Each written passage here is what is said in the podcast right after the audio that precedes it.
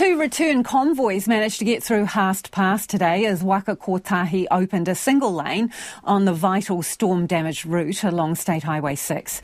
Muddy Creek Bridge north of Makarora was buried in a massive slip in last week's extreme weather, with debris initially piled four metres high. The road's a vital tourist route linking Haast, Fox Glacier, and Franz Josef to Wanaka and Queenstown.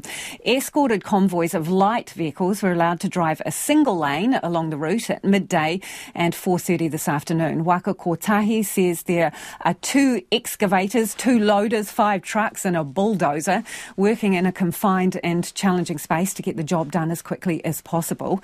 Development West Coast CEO Heath Milne joins us now. Kia ora, Heath. Kia ora. Do you know how the convoys went? Have you heard from people about how long it took? Uh, I haven't had details on how long it took, but obviously, you know, only having a couple of couple of those convoys a day, you know, pretty disruptive. And I think, you know, having only light vehicles has been a bit of an issue because, uh, you know, vital supplies haven't been able to get through and, and you know, stocks have been running low um, in, in, in, a lot of areas. Uh, so I think we, we're hearing that the larger vehicles hopefully will be able to come through tomorrow, so that will really ease that um, ease that issue. Yeah, Waka Kotahi says that is what is going to happen from tomorrow. But I'm just wondering, how are potential visitors reacting to the situation with the road? Yeah, quite quite concerning. Um, our team are uh, hearing from um, tour operators, you know, looking for, for updates. Uh, really, really positive news that the you know that they can get through. I think we ha- we have seen some cancellations. Um, I'm hoping that that will be restricted and, and that will um, uh, that problem will will stop now that we know that there is a uh, at least you can get through and, and Waka Kotahi, uh, yeah, working hard to get that completely open. So, yeah, some disruption. Obviously, hardly anyone around um, at the moment. Uh, but that should be um, should be uh, you know, back to normal pretty quickly. You got the Whitebait Festival or something this weekend, don't you? Yeah, yeah, Haast Whitebait Festival. Um, yeah, a few few people sweating on that. Um, Waka Kotahi are very aware of that. Um, uh, it's looking like the weather's going to be good too, so I think that'll go ahead. Um, you know, looking at social media, people are pretty excited about that. You know, it's uh, it's pretty iconic for that for that area, and we're just we're, we're grateful that it all happened last weekend and not this weekend because that's when the big event happens.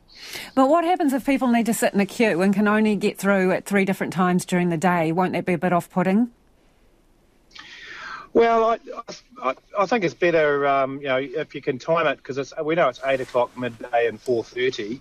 Um, so yeah, you can plan around that. So um, yeah, I, it, it, may put some people off, but I think you know the, the attraction of that of that festival, people that are you know planning on going, they should still go because uh, you know it'll be a great event.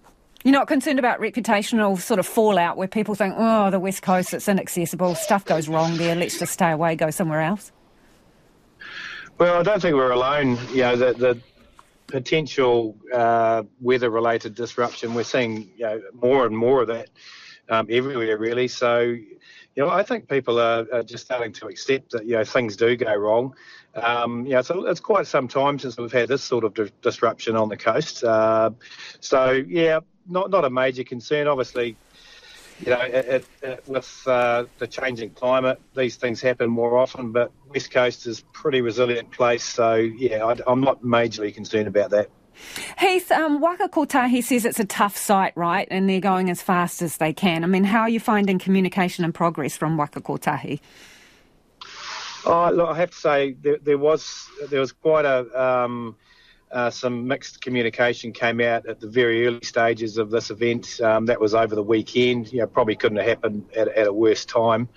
Uh, but things have, have quickly improved. There was, you know, the in that part of the world, you know, people are not afraid of telling you what they think, and they certainly got got told.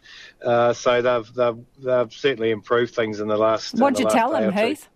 What'd you tell them? Uh, well, it wasn't me, but we certainly saw some of the messages that kept coming out of our our, uh, our colleagues down that part of the world that, uh, yeah, with some interesting um, and colourful um, ideas about what they should be doing, and, and as I say, they've, they've now responded accordingly and uh, and are engaging with the community. Appreciate your time, Heath. Best of luck for the weekend. That's Heath Milne, who is Development West Coast CEO there. And just to confirm, the latest from Waka Kotahi is from tomorrow morning, all vehicles, including buses and those weighing over five tonnes, can use the road. It will be by escort, and that is at 8 a.m., midday, and 4:30. So three convoys, return ones too. The length of the guided convoy route is just under a kilometre.